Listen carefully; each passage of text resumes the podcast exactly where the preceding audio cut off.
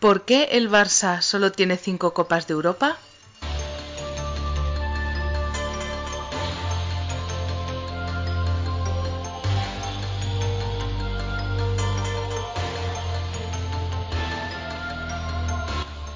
Un repaso histórico por el Barça de los últimos 75 años.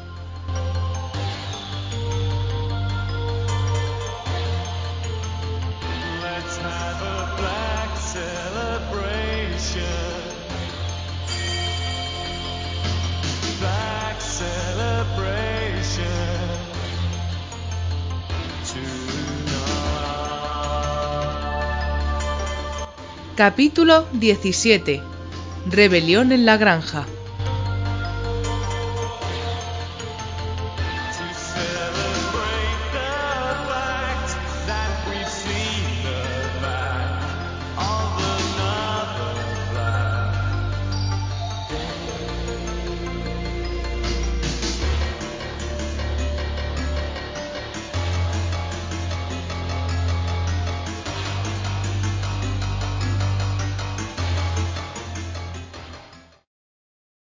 Bienvenidos a la serie ¿Por qué el Barça solo tiene cinco Copas de Europa? Como siempre me acompaña mi amigo Jesús Núñez. ¿Qué tal, Jesús? ¿Qué tal, Josep? ¿Qué tal, amigos? Encantado de nuevo de estar aquí contigo para, para seguir desgranando la historia del Barça y una época eh, de éxitos y de decepciones y que marcará mucho los próximos años de la historia del club, como hemos hablado varias veces. Sí, sí, sí, sí, sí. Primero de todo, deciros, como siempre, que si os ha gustado, darle un like, comentadnos tanto en Twitter como en YouTube eh, o en iBox. En estas dos últimas plataformas yo os lo pediría encarecidamente porque al fin y al cabo es lo que hace también un me gusta, un comentario, que se vaya moviendo el vídeo. Incluso la gente que pueda no estar de acuerdo con nosotros, siempre que sea respetuosa y hable con una crítica constructiva, nosotros vamos a entrar. A las que no, no le hacemos ni puto caso, ya, ya os lo digo de antemano por si queréis poner mierdas. Y nada, la verdad es que muy buena acogida esta serie, Jesús, y muchos comentarios muy positivos. Sí, de eso se trata, ¿no? De que la gente le guste y sobre todo eh, aprenda un poquito con la historia del Barça, que no siempre ha sido negativa, pero tampoco siempre ha sido positiva, que ha tenido épocas mejores, épocas peores. Eh, Lo que es el Barça en sí, ¿no? Un club eh, muy volátil en muchos sentidos. Y nada, me alegro muchísimo que le esté gustando a la gente. La verdad es que recibo, recibimos muy, comentarios muy positivos, tanto, tanto en el podcast como tanto en los comentarios del podcast como en las redes sociales. Y, y, la verdad que se agradece bastante porque al fin y al cabo es lo que, lo que nos anima para seguir.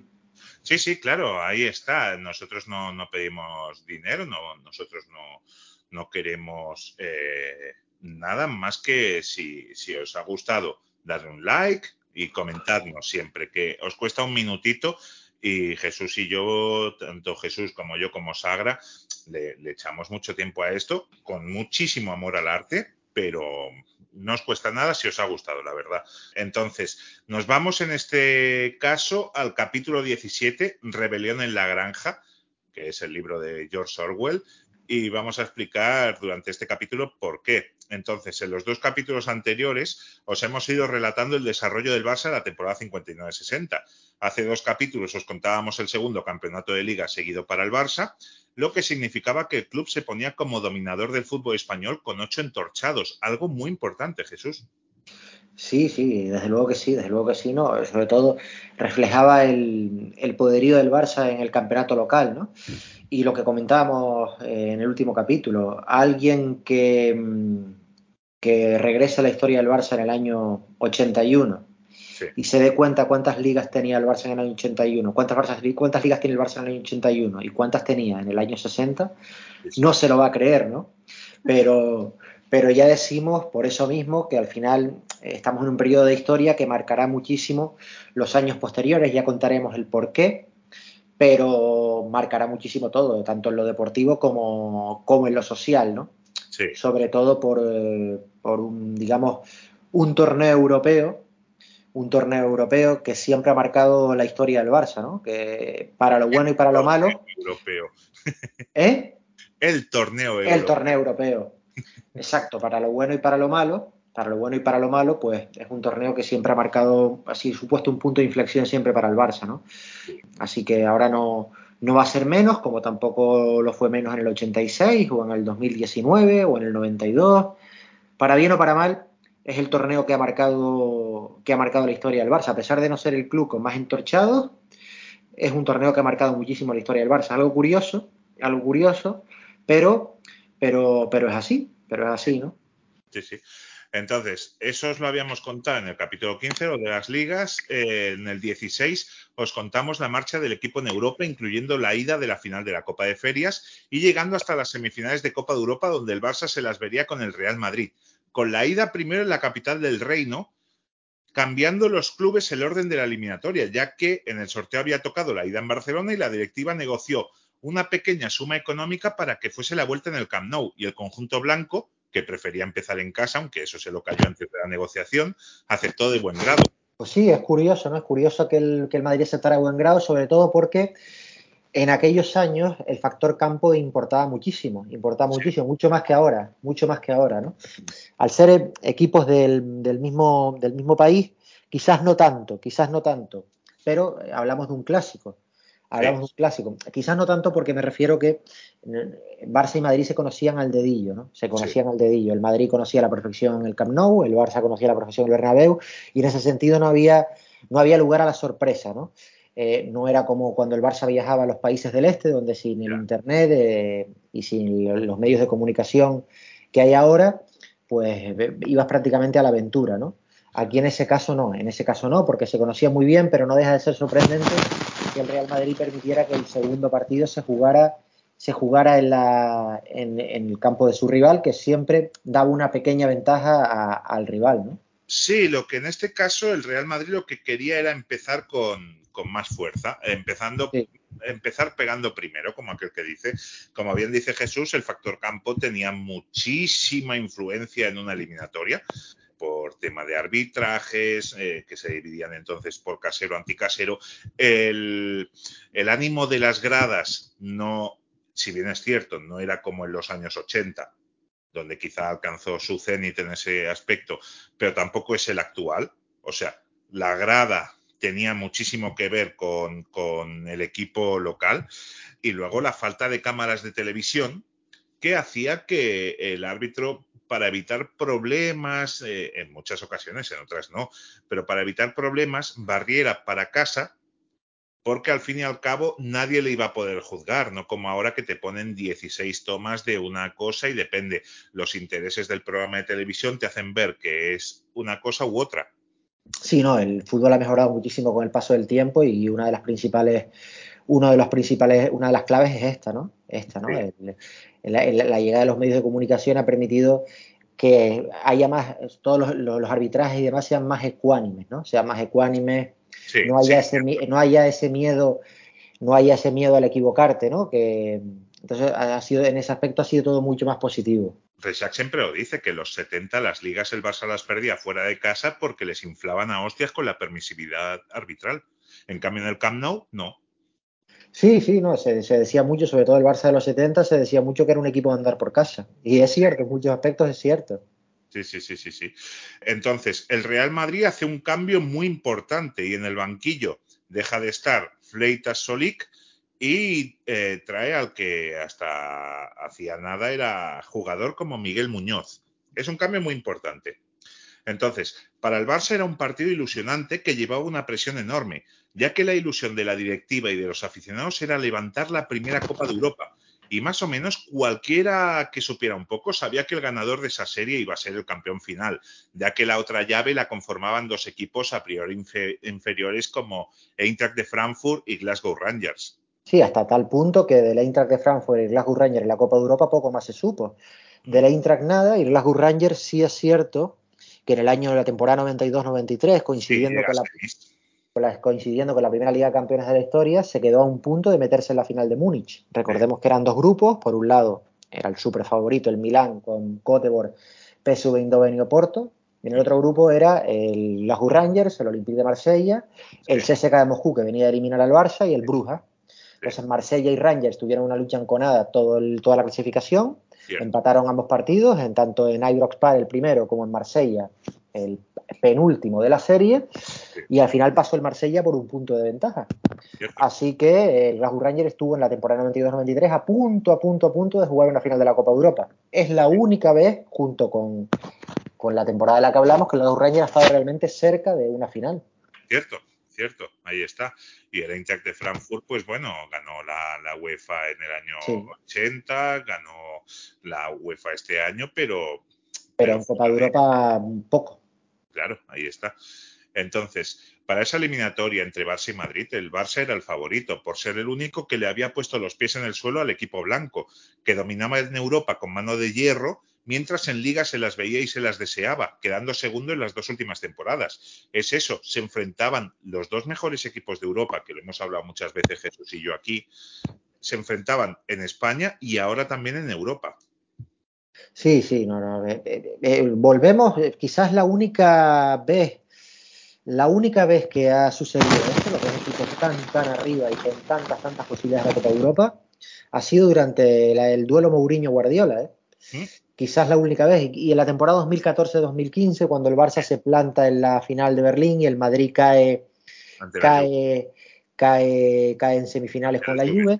Pero sin embargo, la 99-2000, que ambos llegan a semifinales, el Madrid no tiene esa pinta de super favorito para la Copa de Europa, ni mucho menos, ¿no? Para nada. No, eh, la verdad es que, y a medida que pasa la Copa de Europa, mucho menos todavía. Bien. 2001-2002 pasa todo lo contrario. Exacto, muy, muy, muy parecido, pero en sentido inverso, ¿no? Sí. Entonces, la única vez, junto con eh, el duelo Guardiola-Mourinho del 2011 y 2012 también, aunque los dos cayeron en semifinales, Sí. que Real Madrid y Barça han sido tan claramente los dos favoritos de la competición, ha sido este año.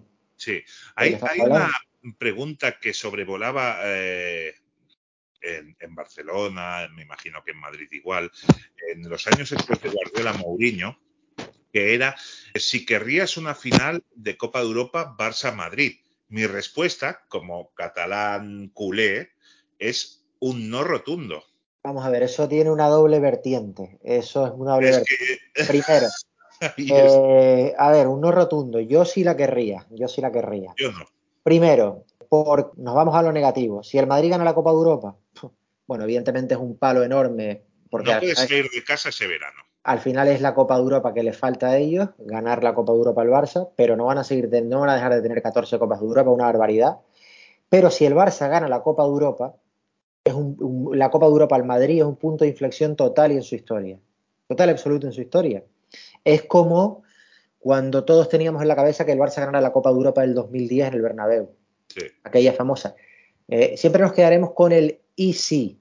¿Qué hubiera supuesto, qué hubiera supuesto para un Madrid eh, en el primer año de la segunda de la vuelta de Florentino Hmm. que el Barça hubiera ganado la Copa de Europa en el Bernabéu? ¿Qué hubiera supuesto para el Madrid un Madrid lleno de un, un Bernabéu lleno de banderas del Barça y el Barça Sí. ganando la Copa de Europa en, su, en el Bernabéu? ¿Qué hubiera supuesto eso? eh? ¿Qué hubiera supuesto? Ya con la hegemonía Cogieron a, cogieron a Mourinho como si fuera el Cid campeador. Exacto, con la hegemonía ya y con, y con la visibilidad enorme que tenía que el Barça, que era considerado por todos ya, empezaba a ser considerado uno de los mejores equipos de todos los tiempos, Sí. lo que hubiera supuesto para aquel Barça un punto de inflexión en su historia, ¿eh? Sí, sí, pero, pero de los grandes. Entonces, por eso voy, voy, voy a eso, no voy a eso. Para el Madrid, eh, ganarnos una Copa de Europa, hombre, para un club que tiene 14 Copas de Europa, pues si nos gana una, otra, si, gana la 15, nos la gana a nosotros, eh, hablando en primera persona, más allá del verano jodido que nos va a tocar, pues al fin y al cabo es otra Copa de Europa más en la barbaridad de Copas de Europa que tienen. Pero si la gana el Barça, si el Barça gana una Copa de Europa al Madrid, pues es totalmente de un prisma muy, muy diferente. ¿eh? Ya, pero ese cuento yo lo he visto en 2014 y 2016. Sí. Que nadie, ningún equipo ha ganado a su máximo rival una Copa Europa. Podría decirse que Bayern de Múnich a, Borussia Dortmund, pero no son Y- rivales enconados. Y Milán a, Ju- Milán a Juve. Milán a Sí, Juve no son, no son- el No, rival son- de la Juve son- históricamente es el Son Inter. Milán Inter. Recordemos que en esa Copa Europa del 2002-2003 el Milán elimina al Inter en semifinales. Entonces, en 2014 y 2016, el Real Madrid consigue ante su máximo, bueno, máximo, ante uno de sus dos grandes rivales, la, la Copa de Europa. Es que a mí me daría mucho miedo que, que pasara eso. Entonces, eh, sufriría mucho y, y mi corazón no está para, para no, no, el, el- el sufrimiento está garantizado desde el primer segundo. Sí. Eso está garantizado. Yo creo que sería el partido de los partidos. Bueno, a- hemos vivido algo similar hace años con el River Boca de la final de la, Intercon- de la Libertadores, ¿no? Es cierto. Eh, y al final ganó River, ganó River y bueno, y tampoco es dañino para Boca, la verdad es que hay que ponerse en la piel del aficionado de Boca, Sí. pero bueno, es que ese sería... Hubiera ese es el- sido peor de no haber sido en España. Sí, sí, yo creo que sí. Exacto, sí. Eh, lo más parecido es River Boca. Habría que ponerse la piel de los aficionados de Boca, preguntarle cómo se sienten los aficionados de Boca y los de River, cómo después de varios años, cómo está el panorama por allí, eh, en qué sentido afectó esa final de la Libertadores a ambos clubes. Mira, Boca ha ganado ahora mismo el campeonato. Sí. En fin, Boca sigue viviendo, ¿no? Sigue sobreviviendo. Club Pero Boca- a, a River, que fue el vencedor de esa final en 2018, le, pa- le pasó al año siguiente una cosa que no le pasaría jamás al Real Madrid, y es que perdió una final de, de la Libertadores en los últimos minutos. El Sí, Madrid sí. jamás le pasaría eso. Sí, sí, sí, no, no, totalmente. Sí, sí, no, el Madrid es un equipo que tiene una fiabilidad en las finales tremenda. Menos en las finales de Copa del Rey que no tanto, pero en el resto es una brutalidad. Sí, sí. Entonces, la ida entre Real Madrid y Barça se jugaría el jueves 21 de abril a las ocho y media en el Bernabéu, cuatro días después de acabar el campeonato de Liga. El conjunto barcelonista viajó a Madrid en tren y se concentró en la Berzosa, y allí todo salió mal. Hubo roces entre algunos futbolistas, como por ejemplo entre los sudamericanos y el trío de húngaros, y ya en la Berzosa, los jugadores, animados por Elenio Herrera, comunicaron a la directiva que querían cobrar una prima especial por haber eliminado de esa manera al Wolverhampton y por ganar al Real Madrid en esa eliminatoria. Las primas habían quedado decididas a principios de temporada y la verdad es que los jugadores del Barça cobraban muy bien, ya que se estaba arrasando y ya habíamos dicho que el gasto en salarios en el presupuesto del club se había doblado en tan solo un año. Sí, sí, no, no, eh, hablamos, ¿no? El Barça sí, siempre, siempre hay algún problema, ¿no? El Barça es un club que tiene la capacidad de, algunas veces de, de encontrar problemas sin buscarlos, ¿no? Y otras Sí. veces porque los busca. Pero, pero esto de ganar un título, ganar un título, estar en un momento, digamos, muy bueno de su historia y venirse todo abajo en cuestión de, ¿De de muy poco tiempo, de horas, es muy característico del Barça. Y diremos algo similar en la temporada 74-75 también, ojo, porque la 74-95 ya la cosa está calentita y sobre todo, y sobre todo ya el, el, el, el culmen es en la 85-86, ¿no? Sí, de la que ya sí. hablaremos, pero sobre todo es un, un claro ejemplo. Y esta 59-60, pues con el Barça campeón de liga, eh, ya vemos cómo está planteando una, una final de una, una, eliminatoria de, de Copa de Europa, no en las mejores, no en las mejores condiciones. No, no. Los directivos del Barça, al saber las reivindicaciones de los futbolistas, dijeron enérgicamente que no. Y HH empezó a malmeter contra los directivos. Con esto los jugadores no estaban concentrados como debían, estarlo ante el partido más importante de la historia del Barça. Y eso se notó. Se llenó el Bernabéu con la presencia de 5.000 catalanes en las gradas y con recaudación récord que superó los 8 millones de pesetas. Un partidazo, Jesús. Sí, sí, sí, un partido, partido enorme, ¿no? Los dos mejores equipos de Europa con muchísima diferencia. Ya antes hablábamos de los, de los, de los dos rivales que había por el otro lado del, del bombo. Algo muy parecido a la temporada 80 y 89 con Milán y, Real Madrid por un lado y, y este Agua y Galatasaray por el otro lado. Ojo, ojo, entonces eh, es una eliminatoria donde, donde todos tenemos claro que el campeón va a, Sale de salir, esta llave. va a salir de allí. Y algo muy similar también pasó en la 2010-2011 con Barça-Madrid por un lado y, y Manchester United, Manchester United, aunque ganó la Premier, venido a menos, eh, y Schalke 04 sobre todo por el otro lado. Y en la 2009-2010 también, el Barça Inter por un lado, mientras en el otro estaban Bayern Olympique de Lyon. Sí, sí, bueno, lo que pasa El es que el Bayern Inter, ese no era el Bayern de ahora. no, lo que pasa es que el Inter a priori no era un equipo favorito ni siquiera a llegar a semifinales, ¿eh? Sí. Pero bueno, 5.000 así fue. catalanes en las gradas, ¿eh? 2.000 más que 28 años después en la final de Copa.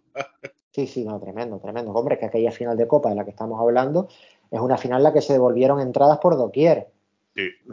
Básicamente porque el Barça prácticamente iba al matadero, ¿no? Iba al Sí. matadero contra una Real que era súper favorita, que venía lanzada, que había arrasado el Real Madrid en semifinales de Copa, le ganó, le ganó eh, 0-4, si mal no recuerdo.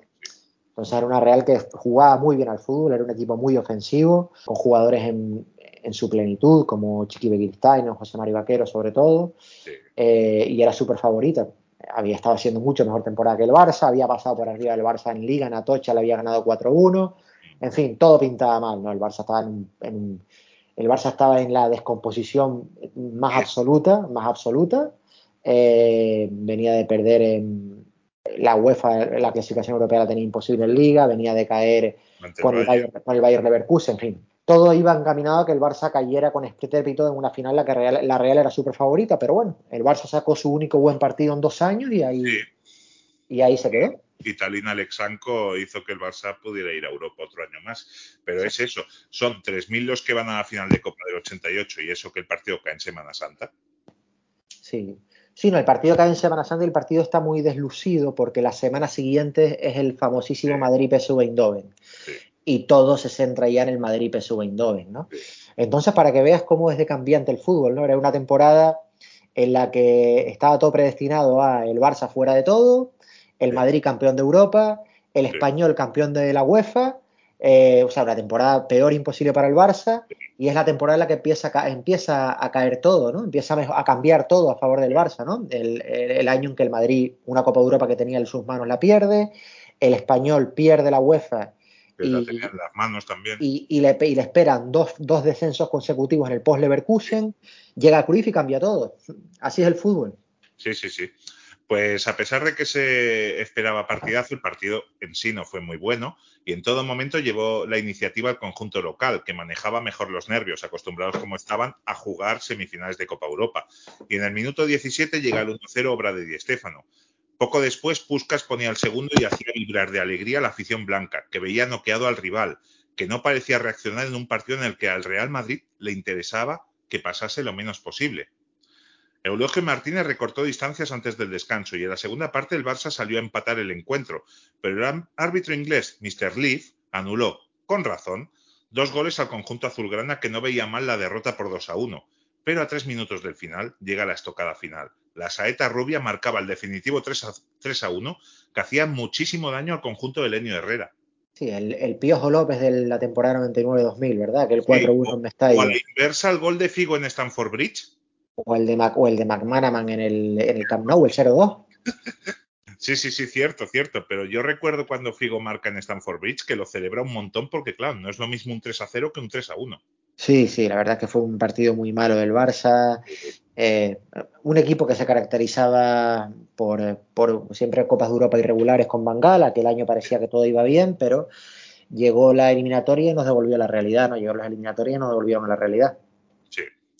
Entonces, las tornas habían cambiado, ya no era el favorito el conjunto catalán, aunque se confiaba en la remontada en el Camp Nou. El técnico argentino pidió a la afición que animara a los jugadores por encima de todo. Entre media de los dos partidos de semis de la Copa Europa, el equipo debutó en Copa, aunque nadie estaba pensando en ese partido que realmente molestaba a todos. Se venció por 7 a 1 al Ferrol y se pudo volver a pensar en el Real Madrid, que llegaba con la baja importantísima del uruguayo Santa María. El Camp. Nou, sí, perdón. Uno de los mejores defensas de la historia del. El Camp Nou se llena y lo primero que hacen es llevarse las manos a la cabeza al no ver a Kubala en el once inicial. Ya hemos dicho varias veces que la relación entre Lenio Herrera y Kubala no era muy buena, la verdad.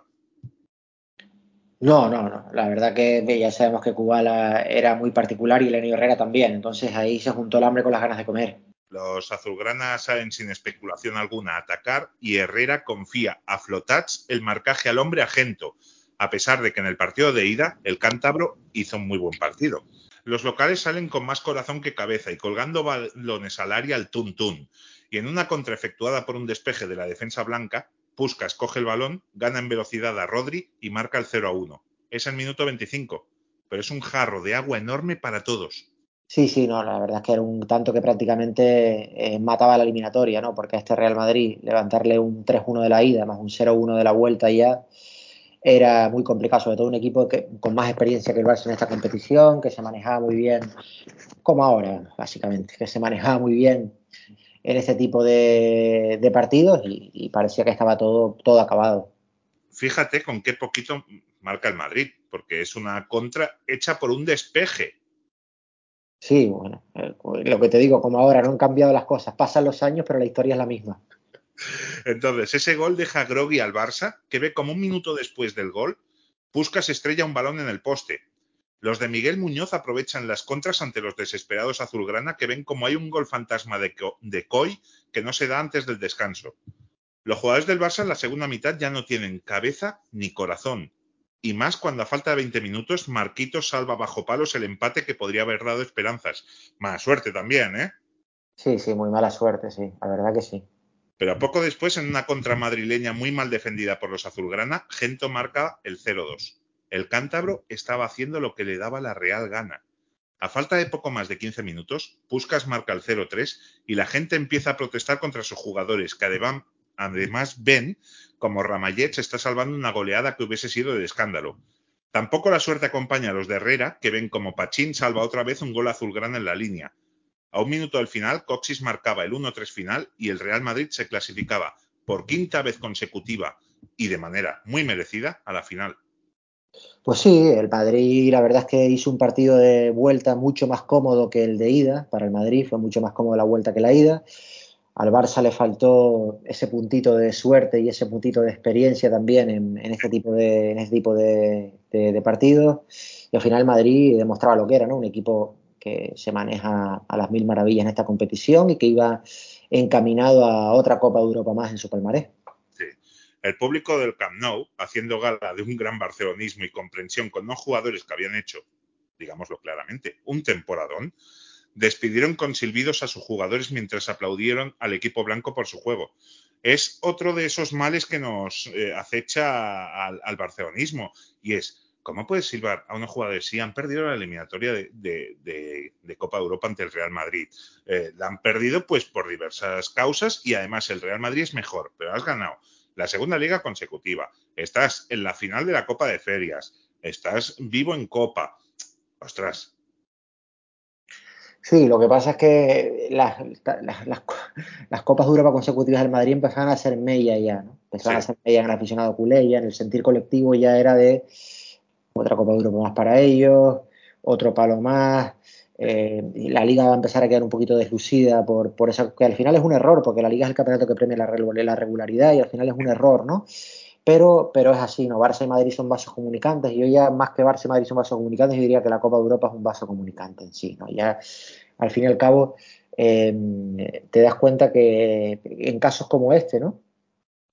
Que la Copa de Europa oscurece todo lo demás todo lo demás, ¿no? Hay clubes que viven exclusivamente por la Copa de Europa o al menos porque tu rival no gane la Copa de Europa, ¿no? Y, y no debería ser así, no debería ser así, pero eh, muchas temporadas del Barça exitosas, ahí tenemos el caso de Valverde como mejor ejemplo, muchas temporadas del Barça han sido exitosas y sin embargo una Copa de Europa del máximo rival parece que desluce todo, ¿no? Desluce todo. Al final el fútbol son sentimientos y los sentimientos no se pueden cambiar, por mucho más que digamos, por mucho que digamos nosotros, y, que al final creo que estamos en la razón de que una temporada exitosa, Liga y Copa es una temporada de ocho y medio, pues al final el fútbol son sentimientos y, al, al, final no le puedes pedir que esté feliz cuando el máximo rival gana la Copa de Europa. No se la puedes pedir de ninguna forma porque no lo va a ser.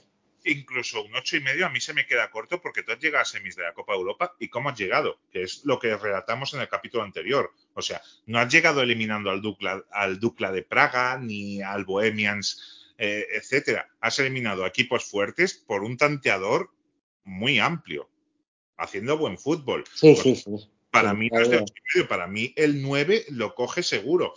Quizá 9 y medio. Sí, sí, sí, no, yo también. Solo has fallado en los dos partidos de las semis de, Copa, de Copa Europa. En, en y, sobre, y, so, y, sobre, y, sobre, todo cuando caes en semis, porque no es lo mismo caer como ha caído el Barça la temporada o caer como cayó con Bangal las dos primeras, aunque en la segunda temporada el grupo era el grupo de la muerte, era un grupo durísimo. Eh, no es lo mismo eso que, que, caer en semifinales, ¿no? Y al final vienes a caer contra un equipo, el Madrid, pues uno de los mejores equipos de la historia, un equipo generacional como era el Madrid, que da cinco Copas de Europa consecutivas. Entonces, el Real Madrid con esta eh, se convertía en el primer verdugo en el Camp Nou, tanto en Liga como en Europa. Otra carga más con la que sostener la rivalidad. Pues sí, sí, siempre el Madrid, el Madrid siempre está ahí, ¿no?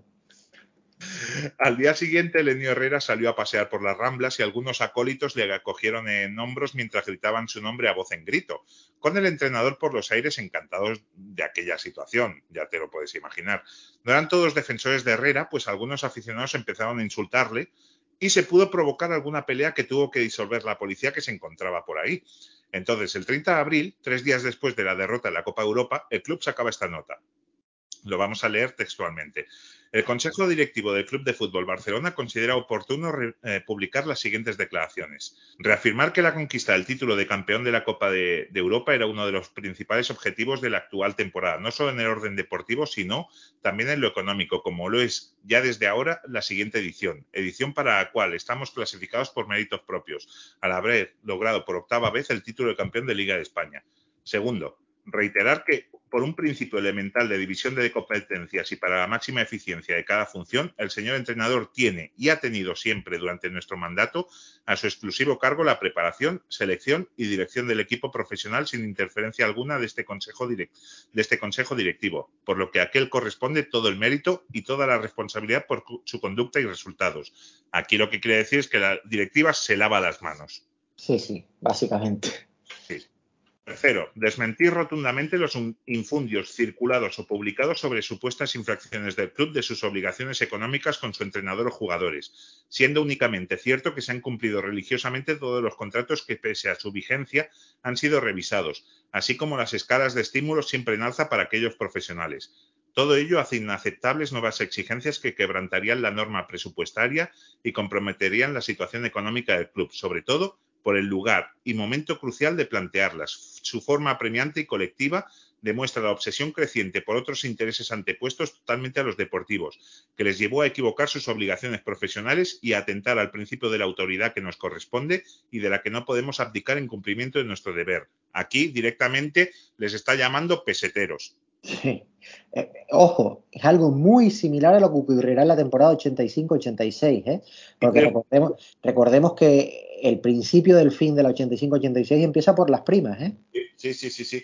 Por eso es importante esta serie, Jesús. Claro, claro, porque es un, es un- es un- es un capítulo que nos ayuda a conocer para bien y para mal la historia del club. Es un capítulo que refleja muy mucho buena parte de la historia del Barça, ¿eh? Para Sí. lo bueno y para lo malo. Cómo Sí, se comporta el Barça tras una, tras una victoria y tras una derrota. O sea que eh, es un capítulo que nos ayuda a desgranar un poquito la historia del club, porque dentro de 20, como digo, dentro de 25, 26 años viviremos un caso muy similar al que estamos viviendo ahora mismo.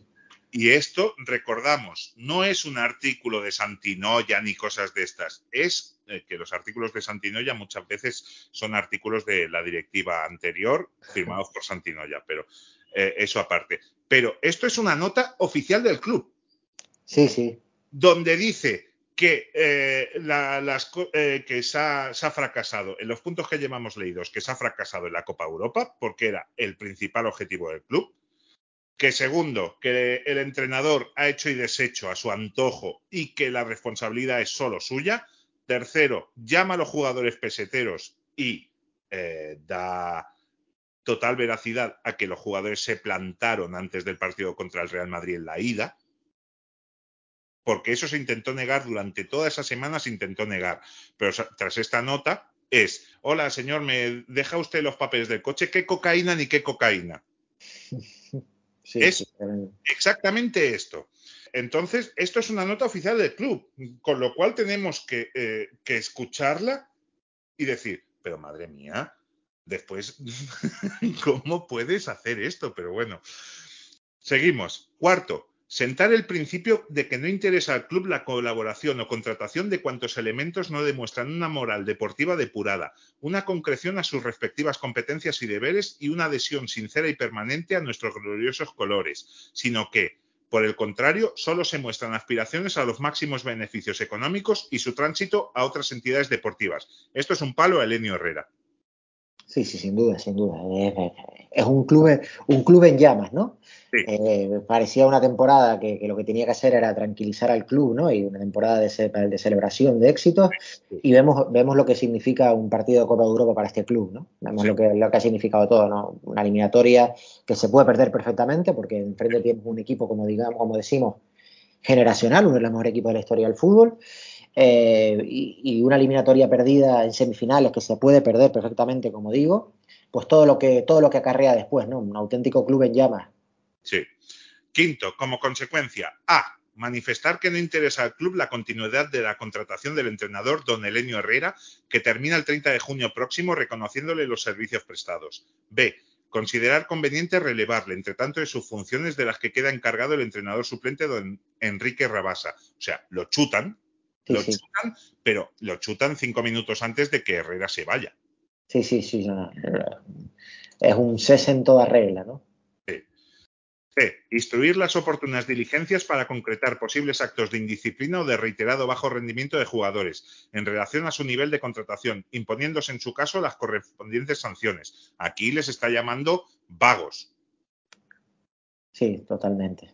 D. Comunicar haber iniciado gestiones para contratar a un nuevo entrenador y jugadores de valía en consonancia con nuestro prestigio y los altos objetivos que nos hemos propuesto, respecto de los cuales confiamos prontamente dar a conocer resultados satisfactorios, a cuyo fin nos hemos ya asegurado los servicios como asesor del exjugador don César Rodríguez, cuya competencia y amor a nuestro club son bien notorios. Siempre puedes usar la carta del ex leyenda para traerlo otra vez aquí, que es lo que hizo Núñez en el año 96 con Stoikov. O Gaspar en el 2000 con De la Peña. Exacto, exacto. Sí, sí. El modus operandi es muy, muy similar, sí. Porque le doy un cargo de asesor, que ya sabemos lo que significa esa palabra en España. Y ya está. Y ya está, pero tapo todas las posibles represalias porque, oye, que he traído a Stoikov. Sí, Eh, a, a un tío que, que el, por el que me estáis silbando, por- que lo he echado a Cruyff, es por el que se tuvo que ir. sí, lo que pasa es que lo que pasa es que el Stoikov que llega al Barça en el año 96 no tiene nada que ver. no tienen absolutamente nada que ver con el Stoikov. Incluso diría yo que el que se va de- el que se va un año antes, ¿no? Ya un Stoikov que ha perdido velocidad y como hemos hablado muchas veces, cuando Stoikov pierde la velocidad lo pierde todo. Ya viene con algún kilo de más. Eh, el año en Italia le ha, ido, le ha venido muy mal. Y, bueno, y al fin y al cabo, pues eh, eh, las, siguientes temporadas de Stoikov dejará algún destello, algún gol, porque la calidad la seguía teniendo. Más que la calidad del gol, lo seguía teniendo y, dejar algún destello, pero, pero muy lejos de lo que del Stoikov que se fue. Que realmente, a ver, el gran Stoikov se acabó cuando ganó el Balón de Oro en. El canto Eh. del cisne es el 4-0 al Manchester United. Sí, sí, el canto del cisne el 4 es el Manchester United, es el último gran partido Stoikov en Europa con el Barça y la culminación es el Balón de Oro y cuando Stoikov gana el Balón de Oro se acabó Stoikov. Se cree más que, más que todo el mundo y por ahí empieza su fin. Sí, sí, pero esto que pasa en el año 60 pasa también. Estoy haciendo un poco de, de memoria. Pasa en el año 80 con una crisis en el Barça que ya llegaremos, donde el Barça contrata a una ex leyenda como Kubala. Sí, Eh, pasa en el año 88 con exacto. Esto es un guirigay. Eh, no sé si existe la palabra en castellano, guirigay. Bueno, esto es un follón. Y a- eh, voy a traer una ex leyenda para que, para que apacigüe esto. Pasa en el año 96 con Stoikov y pasa en el año 2000 con De La Peña. Porque es eso. Se ha ido el ogro malo que echó a De La Peña y yo lo vuelvo a traer. Sí, sí, totalmente, totalmente. Sí, sí, el modus operandi, como te digo, es el mismo, ¿no? Es el mismo, ¿no? Es, es, es, digamos, pan para hoy, hambre para mañana en muchas ocasiones. Sí, sí, sí, sí. Y E.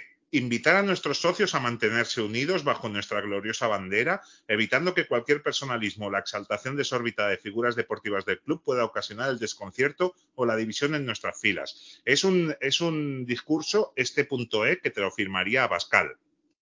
Sí, sí. Y termina con Barcelona a 30 de abril de 1960. Es una hostia tan grande. Estamos recordando, el Barça gana la liga y simplemente falla en la Copa de Europa. Sí, sí. ¿Puedes montar este Cristo? La capacidad del Barça de pegarse tiros, tiros en el pie es, es inigualable a lo largo de la historia. Inigualable.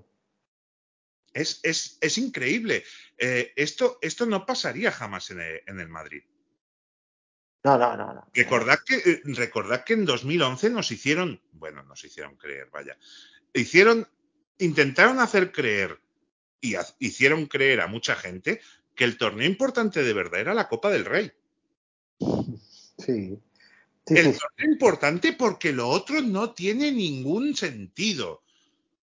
Y, y si, y si me vas a discutir que no tiene ningún sentido, yo tengo nueve Copas de Europa. Y con eso se acaba el debate. Y ya está. Ahora, pues con 14, imagínate. Pero no pasaría jamás con una liga ganada por el gol veráis, bueno, por el cociente que ya explicamos y tal, eh, al, al Barça. No pasaría nunca habiendo caído más o menos con honor en semifinales, a punto de ganar la otra competición europea, vivos en Copa. No pasaría jamás eso en Madrid. La capacidad, como bien dice Jesús, de autodestrucción que tenemos en el Barça es increíble. Es cierto que la directiva tiene motivos para, eh, en este caso, enfadarse por eh, el momento que los jugadores del Barça piden las primas. Pero déjalo, la mierda se barre en casa. Que no se haga público. Sí, la verdad que lo- como, como decimos, ¿no? Es que esto es el perfecto ejemplo de, de- de buena parte de la historia del club. Esa capacidad del Barça autodestructiva es única, es única. Hay equipos que, que tienen esa capacidad. Uno de ellos es el Olympique de Marsella, otro club autodestructivo como pocos, otro el Inter de Milán, del que hemos hablado. El Barcelona son un club muy característico y que, y que es la idiosincrasia, ¿no? El Atlético de Madrid son clubes así. Refiero, yo he revisado toda la hemeroteca de ese mes de abril de 1960. Entonces, eh, sí que se especula en la prensa, pero no se atreven a darlo por válido las informaciones de que los jugadores del Barça han hecho un motín, etcétera, pero no se atreven a Bueno, al fin y al cabo era, era algo, algo que se estaba cosiendo, del que había dudas, pero que sin embargo estalló cuando los resultados deportivos fueron malos o fue Claro, malo. Porque pero- hablamos en singular, y simplemente una eliminación en Copa de Europa, no es toda la temporada. Pero Claro, al- al- al- a lo poco que suele pasar muchas veces, ¿eh? que hay una tensión ahí que se está mascando, que sin embargo lo que está pasando en el campo, eh, si lo que pasa en el campo es bueno, lo, lo controla, pero si lo que pasa en el campo es malo, pues, pues salta por los aires y esto pasó. pero lo que me refiero es, si hay un rumor no oficial, que no sea el propio club el que lo haga oficial, porque sí es cierto, el Enio Herrera se te va. Ya sabes cómo es el Enio Herrera, lo has de haber sabido. En dos años te ha dado tiempo de conocer a una persona y más si trabajas con él día a día. Eh, pero hay muchos jugadores que se quedan, los estás tildando de peseteros, los estás. Y ya veremos que vamos a ir contando alguna cosa más que deja muy a las claras que la directiva, para mí, ¿eh? esto es opinión personal, que me imagino que Jesús puede estar de acuerdo conmigo, eh, se pone una granada en su propio despacho. Sí, sí, la actuación de la directiva es, fácilmente mejorable, ¿no? La actuación de la directiva eh, se puede mejorar perfectamente. La directiva al final es como, se, se- en este caso se movió a impulsos, ¿no? Ni siquiera, creo que ni siquiera se pararon a pensar en cómo poder solucionar, sino eh, la- la- en cómo poder solucionarlo de otra manera, ¿no? Sino ellos solo tenían ya en la cabeza destitución, destitución, destitución, críticas y al fin, pues esto, y esto, esto fue lo que pasó. No, y me refiero, por ejemplo, hay muchos atentados de falsa bandera, por ejemplo, Estados Unidos es el especialista número uno. Eh, eh, ya con el Maine en 1898 fue, no, nos habéis destruido el Maine. Y los españoles, Maine, ¿qué es eso? ¿Vale? Pero, eh, o el Lusitania en la Primera Guerra Mundial, en la Segunda, eh, bueno, eh, tienen mil de estas. Pero siempre se lo hacen hacer bien para que parezca que es el otro. El Barça se hace un ataque de falsa bandera pero reconocen que son ellos los que lo han hecho. Sí, sí. Es que es, es un araquiri. Totalmente, totalmente, amigo. Eh, pero bueno, a HH esto, todo esto le daba igual, pues tenía firmado un precontrato con el Inter desde el mes de noviembre del año 59, como él mismo reconoció, y mientras él se iba a Italia a triunfar, aquí se tiraban de los pelos con tal de recuperarlo. Elenio Herrera, que se convertía en el Inter en el entrenador mejor pagado del mundo, cobrando unos 4 millones de pesetas al año. Aquí cobraba, eh, creo que eran 650 mil al año. O sea, imaginaos la diferencia. Una oferta irrechazable. Sí, sí, sí, sí, sí. Y, y además, Elenio Herrera nunca hace prisioneros. Ya sabéis cómo se va de los sitios. Sí, no, y al final en el Inter es donde encontrará su, su lugar natural. Sí, cierto. En Italia un poco, eh, porque en, en España ya hacía muchos años que lo conocíamos y tal, pero en Italia aún no lo conocen. Solo tiene un enemigo que es eh, un periodista, que es el que eh, empieza a sacar, porque desde el primer momento no lo traga ese periodista. Ahora no recuerdo el nombre, pero que Herrera le empieza a vender que él inventó el catenacho y todo el rollo, cuando no es cierto. Eh, y le empieza a vender milongas de que ha jugado en River Plate y este le dice, a ver, Elenio, que dejaste Argentina con tres años. ah, no, pero... Y entonces le tomó la medida al instante ese periodista. No recuerdo el nombre, eh, lo siento mucho. Entonces, eh, ese mismo periodista es el que empieza a destacar los, los episodios de posible dopaje en el Inter, pero todo el mundo, es más, en los años 80 y, no- y 90, hasta la muerte, que creo que es en noviembre del 97, Elenio Herrera es eh, el gran personaje en Italia. Sí, sí, no, entrenador prestigioso, Sí, sí, sí. eh, volcánico, volcánico, digamos que el Mourinho de la época, yo siempre lo comparo y, y lo han comparado con Mourinho, ¿no? Un entrenador que en ese aspecto era un entrenador que, como bien dices, no, no hacía prisioneros, no tenía pelos en la lengua y, y arrasaba por allí por donde iba, para bien o para mal. Sí. Mientras fuera para su bien, Sí, a él le daba igual el resto.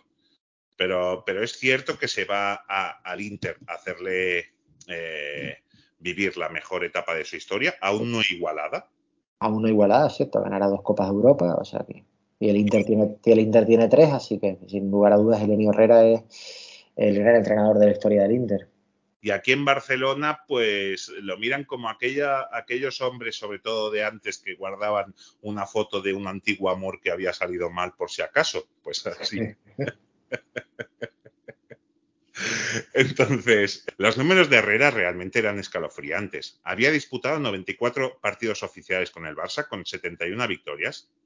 Son unos números ex- excepcionales. 10 empates y tan solo 13 derrotas, consiguiendo dos ligas, una copa y una copa de ferias, la del 58, en la que disputó tan solo el partido de vuelta de la final, justo el que se iba a perder en esta segunda edición. Sí, sí, unos números buenísimos, ¿no? Eh, tanto en, Cruyff, eh, junto con Dausic, los mejores entrenadores de la historia del Barça. sí, sí, no, no, unos números buenísimos, ¿no? Eh, tanto eh, tanto por número de victorias como por títulos. O sea, Sí. Muy completo.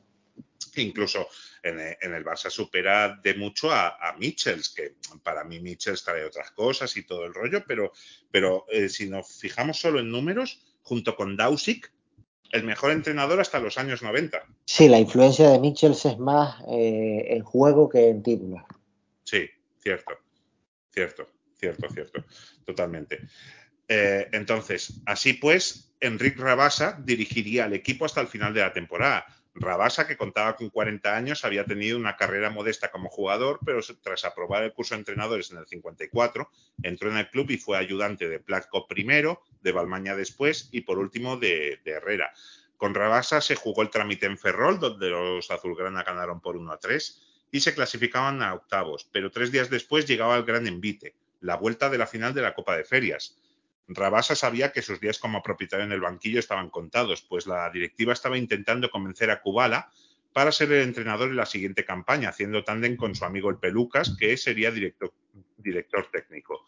Los jugadores recibieron antes de ese partido ante el Birmingham una charla de Miro Sanz apelando al orgullo de los colores y que quien estuviera disgusto en el Barça, que tenía las puertas abiertas de par en par.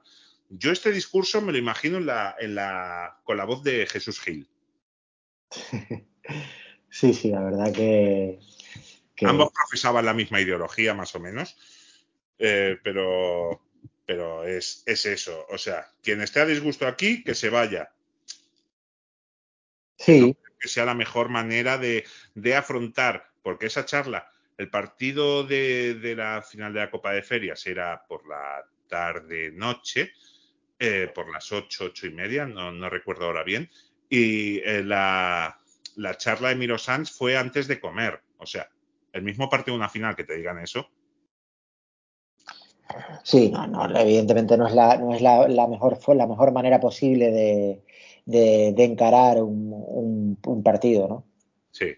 Aunque el partido de la, de la vuelta de la final de la Copa de Ferias poco pareció importar a la afición eh, blaugrana, que asistió en poco más de media entrada al estadio a pesar de ser una final europea, Jesús. Sí, está claro que el palo de la Copa de Europa aún, aún, aún, aún seguía latente, el palo de la Copa de Europa y todo lo que vino, todo lo que vino después, ¿no? Al fin y al cabo es eso lo que te digo, que el fútbol al final son sentimientos y, y ahí no puedo, ahí ante eso no se puede, no se puede hacer nada, ¿no? Sí. Eh, es una temporada muy buena, ganadores, ganadores de Liga y Copa, y sin embargo parece que, no se ha hecho nada porque la, la, esa semifinal contra el Madrid ha, oscurecido todo y ha hecho estallar la caja de los truenos. Sí, totalmente. El partido se puso de cara para el Barça, que en el minuto 3 se adelantaba con un gol de cabeza de Lujo Martínez. En el 6, Cibor, a centro de Kubala, marcaba el 2 a 0. Cibor marcaría el 3 a 0 en el inicio de la segunda mitad. A falta de 10 minutos, Coy ponía el 4 a 0 y Hooper marcaría el gol del honor, del honor de los ingleses. El Barça había ganado por segunda vez la Copa de Ferias, pero el trofeo, como en la primera edición, no fue muy celebrado, ya que en la acera de enfrente había un equipo dispuesto a ganar su quinta Copa Europa seguido, la copa que importaba. Sí, sí, es lo que hablamos, ¿no? Lo que hablamos, ¿no? Una, una copa de ferias que, que en el imaginario colectivo ya prácticamente no se recuerda, pero es que en aquella época tampoco se le daba la importancia suficiente, ¿no? No. Eh, lamentablemente es así. Sí, es, es una tristeza porque ahora nos vamos a, a años muy duros. La siguiente década tan solo el Barça gana tres, tres títulos en toda la década, tres títulos menores. Y mm, yo creo que, que, se echará de menos no haber celebrado eh, los, los, títulos que, que, pudiste celebrar mejor. ¿Sabes lo que estaba, lo que, lo que estaba pensando yo? Que hmm. realmente eh, el último momento de felicidad plena del culé es la final de Berlín en 2015. Sí, sí. Porque en 2016 ganas Liga y Copa y la semana siguiente del Barça ganar la Copa, gana el Madrid la Copa de Europa. Lamentablemente, sí. porque no debería ser así, pero es así. En 2017, Barça gana la Copa y el Madrid gana la Liga y la Copa de, la Copa de Europa. En 2018, eh, el 2018 el Barça Liga gana la Liga y Copa del Rey, el Madrid gana la Copa de Europa y encima en la Roma te levanta un 4-1. ¿no? Sí. En 2019 ya ni digamos, ya el Barça gana la Liga, cuatro días después pega el, el petardazo cuatro días después, bueno, una semana después, porque cuatro días después es la ida, y una semana después pega el petardazo histórico con, contra el Liverpool. Sí. Después viene la derrota en la Copa y hasta hoy. Sí, es el último momento de felicidad, de felicidad plena del culé. Nos tenemos que remontar al 2015. Sí. Hace siete años, y no debería ser así, ojo, porque hay temporadas en 2015-16 el Barça gana doblete, 2017-2018 otro doblete, 2018-2019 Está eh, a un pelo de ganar triplete. A ganar triplete, pero es el momento de último momento de felicidad, de felicidad plena y todos con la Copa Europa como epicentro. ¿eh? Sí, Todos sí. como la Copa de Europa como, epicentro. El de 2016 porque la gana el Madrid, en el 2017 porque la vuelve a ganar el Madrid, en el 2018 porque te tumba la Roma y la gana el Madrid, en el 2019 por Anfield, en fin, y hasta ahora que no ya llevamos tres temporadas prácticamente casi sin títulos, salvo la Copa del Rey del, del 2020. ¿no? Entonces, el último momento de felicidad plena del culé, tenemos que remontarnos hacia hace siete años, mucho, ¿eh? Ya casi una generación, ¿eh? Totalmente. Casi. Una, casi una generación, ¿eh? Los que ahora tienen 16 años, tenían 11 entonces, tenían 9 años entonces. Sí. Entonces, para que nos hagamos una idea, ¿no? De lo complicados que están siendo las cosas, ¿no? Y al fin y al cabo todo se mueve por sentimientos. Por sí, supuesto pero... que tú, por supuesto que si tú ganas eh, Liga y Copa del Rey, independientemente de lo que haga tu rival, la temporada es buenísima. Sí. El problema es que, como te digo, que todo se mueve por sentimientos. Si tú ganas Liga y Copa del Rey y resulta que la Roma te levanta un 4-1, sí. pues, pues, ese resquemor lo tienes, ¿no? Recuerdo eh, que el Madrid las últimas ligas de la quinta prácticamente ya ni las celebraba. No, no, no. La, la quinta liga creo que es Ruggiero el que tiene que decir. La celebró. ¿Qué pasa aquí? Exacto. El Madrid gana la tercera liga consecutiva poco después del palo de Indoven. Y ya sí. prácticamente ni la celebran tampoco, ¿no? Entonces, eh, para que nos hagamos idea, no solo con el Barça, pasa con otros clubes también, ¿no? Pero, eh, siguiéndonos al Barça, es eso, ¿no? Que, que, que los últimos momentos de felicidad plena del culé están en, hace siete años, muchísimo tiempo ya. Claro, es que me recuerda cuando el Barça gana la Liga del 98-99, que la ganan Vitoria y tal, eh, muchos culés no, porque hay un, un, guerra civilismo en el club increíble, ¿vale? Eh, es más, cuánta gente va. Y eso que la segunda vuelta de la temporada 98-99, el Barça practica un fútbol para mí muy, muy, muy bueno, ¿eh? Sí, el Barça de Bangal tenía esa característica que por una parte era buena y por una parte era mala. Buena, que terminaba muy bien la temporada. Mala, que Bangal encontraba su equipo ideal a mitad de temporada. Sí. Y cuando dejaba de, y mientras tanto, mientras hacía probaturas, se iba a la Copa de Europa por el, por el, por el sumidero, ¿no? Fue lo que pasó en el 97-98, lo que llegamos a ver a Reisiger como medio centro, y en la 98-99 que llegamos a ver a Okunowo como lateral derecho en, una, en, una, en Copa de Europa. ¿no? Entonces, esas probaturas eran las que, o a Giovanni de medio centro, que prácticamente lo, lo mató, lo mató, porque Giovanni viene de una temporada muy buena, que es la 97-98, Bangal tiene la ocurrencia ante la lesión de Guardiola eh, y ante la falta de centrales, porque no te, en, en, Nadal no confía, Y Navelara tampoco No, tenía. además Nadal se pasa casi toda temporada lesionado, ¿eh? Exacto, Nadal no tenía de confiar, se pasa lesionado. Fran de Boer, que era su capricho, no llegaría hasta enero. Y el Barça, esa Copa Europa la hace con probaturas, eh, mete a Kunobu, mete a Reisiger, en fin, mucha probatura. Giovanni de medio centro, mete a Celades también atrás. Eh, Giovanni de medio centro porque no está Guardiola. Eh, Giovanni de medio centro no tiene las car- características, primero porque jugar muy lento para jugar en el medio centro. Y por ahí se va, se va todo, ¿no?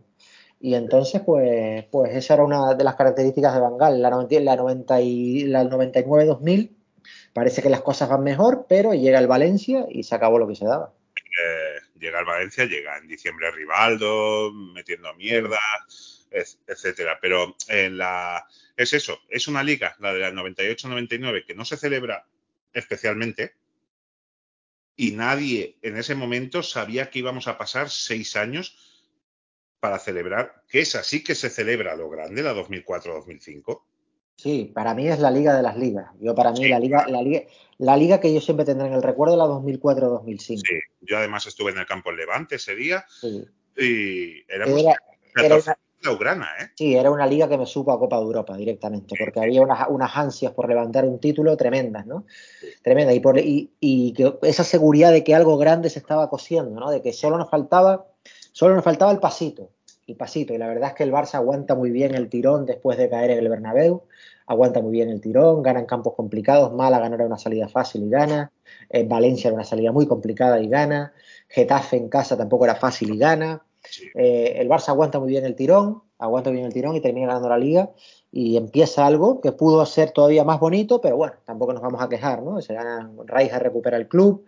Eh, Rijkaard y la directiva entrante recuperan el club, gana dos ligas consecutivas, una Copa Europa, recogen un equipo que en junio del 2003 era un equipo, un club eh, Menor, menor, un club menor totalmente, un club menor, eh, un club de UEFA, un club de UEFA, y en tres años lo hacen campeones, campeones de Europa, ¿no? Después viene todo lo que viene, la dejadez, el clan de los brasileños, eh, todo en Peralada, etcétera, etcétera, etcétera. si a Ronaldinho se le ficha en 2003, primero porque la carta Beckham es una carta que se ha añadido a la baraja pero que no vale.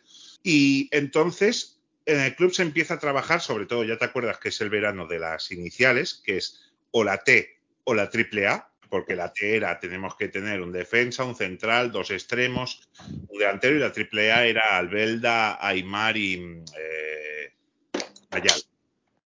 Entonces, eh, el primer objetivo tras Beckham es Harry Kewell. Sí, sí.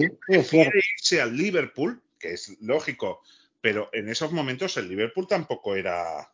No, no, ya te digo que la, la victoria del Liverpool en la Copa de Europa del 2004-2005 una de las grandes sorpresas de la historia de la competición. Sí, que otro día nos, nos empezaron a corregir y es verdad, nos, olvi- nos olvidamos de Villalonga, nos olvidamos de, de Miguel Muñoz, creo también, eh, y nos olvidamos de Benítez eh, como técnicos españoles que habían ganado. Exacto, cierto, cierto, sí, sí, sí.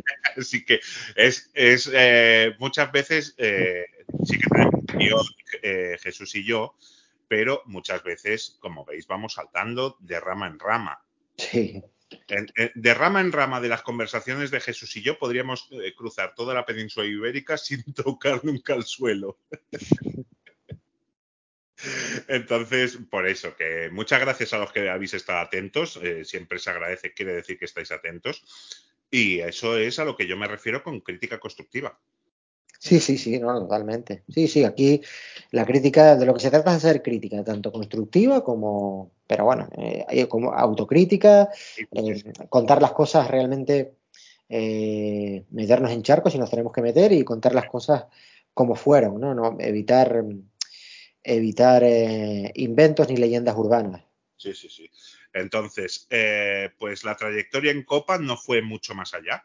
Pues en octavos se gana el Tarrasa ganando ambos partidos con un global de 6 a 3. Y en cuartos toca el Bilbao, al que se vence por 3 a 1, remontando los de Rabasa el gol inicial de Coldo Aguirre, con dos de Kubala y uno de Tejada. No era mal resultado para la vuelta, pero en San Mamés el equipo, que ya había perdido en Liga por 4-1, volvió a enseñar su peor cara y los vascos, con goles de Arteche, Garay y Marcaida, eliminaban al conjunto catalán de la Copa y a partir de ese momento empezaba un largo desierto con algún pequeño oasis, aunque se comió muchísima arena.